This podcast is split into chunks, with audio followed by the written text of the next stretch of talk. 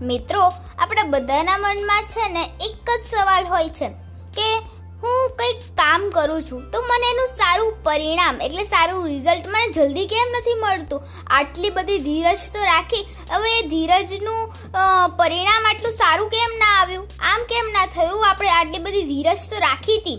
અને આ જ પ્રશ્નોના હું ઉત્તર લઈ અને તમારી પાસે આવી છું એક વાર્તાના માધ્યમથી.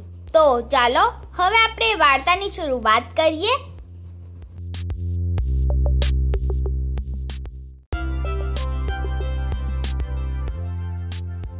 એક છોકરો હતો. એ ખૂબ જ નિરાશ હતો, કારણ કે એને એક નવો ધંધો એટલે વેપાર ચાલુ કર્યો હતો. પણ એમાં સારી કમાણી જ નથી થતી. એને ખૂબ ધીરજ રાખી, પણ સારી કમાણી જ નથી થતી. અને એ તો ખૂબ નિરાશ થઈ ગયો અને એના પપ્પા પાસે ગયો. અને કીધું કે, પપ્પા, હું શું કરું જેનાથી મારો આ ધંધો વધે? મેં ઘણા બધા પૈસા લગાયા, ઘણી બધી મહેનત કરી, મેં ઘણી બધી ધીરજ પણ રાખી, પણ આ સારું પરિણામ આવતું કેમ નથી? એટલે છે ને, પછી એના પપ્પાએ એમના દીકરાને શાંત કર્યો અને કીધું કે, હા, તારી વાત સાચી છે. તે છે ને ખૂબ જ મહેનત કરી છે, ખૂબ પૈસા લગાયા છે અને છે ને તે ધીરજ પણ રાખી છે. પણ તે છે ને ખૂબ ઓછી ધીરજ રાખી છે. એટલે છે ને ઓલા છોકરાને તો ગુસ્સો આવી ગયો કે, અરે પપ્પા, તમે આ શું કહો છો? મેં આટલી બધી ધીરજ તો રાખી. હવે મને સારું પરિણામ મળતું કેમ નથી? ત્યારે એના પપ્પાએ કીધું કે, જો તું થોડી વધારે ધીરજ રાખે ને, તો છે ને કદાચ તારું કામ થઈ જાય. એટલે છે ને એના ઓલા છોકરાએ કીધું કે, પણ પપ્પા, વધારે ધીરજ રાખવાથી શું થવાનું છે? એટલે છે ને એના પપ્પાએ કીધું કે મારી પાસે આવ. હું છે ને તને એક પ્રસંગ કહું અને આ પ્રસંગ છે એક ક્લાસરૂમની.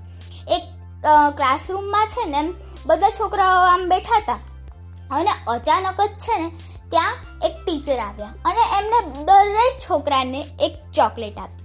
અને ખૂબ જ નાના છોકરા હતા અને છોકરાઓને તો જ્યારે ચોકલેટ આપો એટલે એ લોકોને તો ખાવાનું જ મન થાય ને જ્યારે બધા છોકરા છે ને એ ચોકલેટને ખાવા જતા હતા ને, ત્યારે છે ને ટીચરે એ લોકોને રોક્યા કે ના, તમારે અત્યારે ચોકલેટ નથી ખાવાની.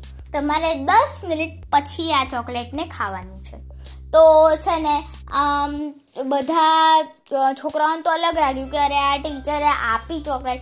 અને પછી એવું કહે છે કે દસ મિનિટ પછી પણ એ લોકોને તો માનવું પડે, કારણ કે ચોકલેટ તો ટીચરે આપી હતી એટલે આમ બધા ખાલી છે ને આમ ચોકલેટને જોયા કર્યા.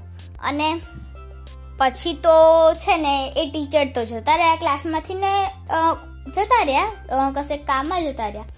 પણ છે ને એ જે છોકરાઓ હતા ને, એ લોકો તો બસ ખાલી છે ને ચોકલેટ ને જ જોઈ રહ્યા. અને એ લોકોને તો એવું થતું, બસ, હવે બસ ખાલી દસ મિનિટ પૂરી થઈ જાય ને આપણે ચોકલેટને છે ને એકદમ આમ ખાઈ જ લઈએ. અને પછી એક મિનિટ થઈ, બે મિનિટ થઈ, ત્રણ મિનિટ થઈ, ચાર મિનિટ થઈ. પછી તો છોકરાઓને એવું માટે બસ હવે નહીં રહેવા હવે તો ચોકલેટ ખાવી જ છે. પછી દસ મિનિટ પૂરી થઈ. અને છે ને ટીચર ક્લાસરૂમમાં આવ્યા અને જોયું તો આ શું, ખાલી સાત જ છોકરા એવા હતા કે જેમની બેન્ચીસ પર હજી પણ એ ચોકલેટ મૂકેલી હતી અને એ લોકો બસ ખાલી એને જોતા હતા. અને બીજા બધા જ ક્લાસરૂમના છોકરાઓ છે ને, આમ કોક ચોકલેટનો સ્વાદ માનતા હતા અને કોક એના સ્વાદ વિશે વાત કરતા હતા ને કે આવી હતી આવી હતી, એવું વાત કરતા હતા પણ ટીચરે કંઈ કીધું નહીં. એને પછી છે ને, ઘણા વર્ષો પછી, જ્યારે ઓલા જે નાના છોકરાઓ હતા એ ખૂબ મોટા થઈ ગયા, પછી એ ટીચરે છે ને એક રિસર્ચ કરી. અને છે ને, એ લોકો, એ સાત છોકરાઓના નામ એમને છે ને એ દિવસે નોંધી રાખ્યા હતા. અને પછી છે ને એને સર્ચ કરી કે અત્યારે સાત છોકરાઓ શું કરી રહ્યા છે. અને જ્યારે એમને સર્ચ કર્યું, તો આ શું? એ લોકો તો ખૂબ જ સારી રીતે, સારી પોઝિશન પર છે અને ખાસું એવું નામ કમાઈ ચૂક્યા છે.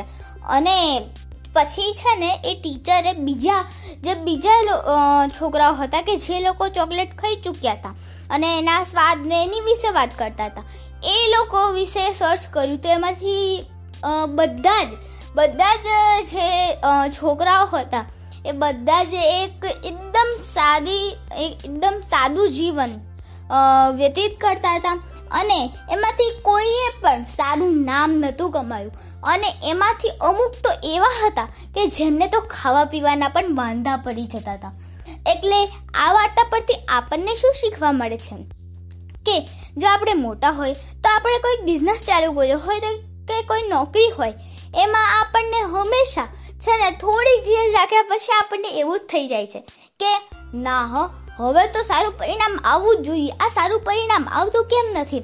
અને જ્યાં સુધી છોકરાઓની વાત છે, જે લોકો ભણતા હોય, એ લોકોની છે ને, એ લોકોને પણ આવું થતું હોય કે અરે, આટલી બધી મહેનત કરીએ છીએ, આખું વર્ષ ભણ ભણ ભણ ભણ કરીએ છીએ અને ધીરજ પણ રાખીએ છીએ.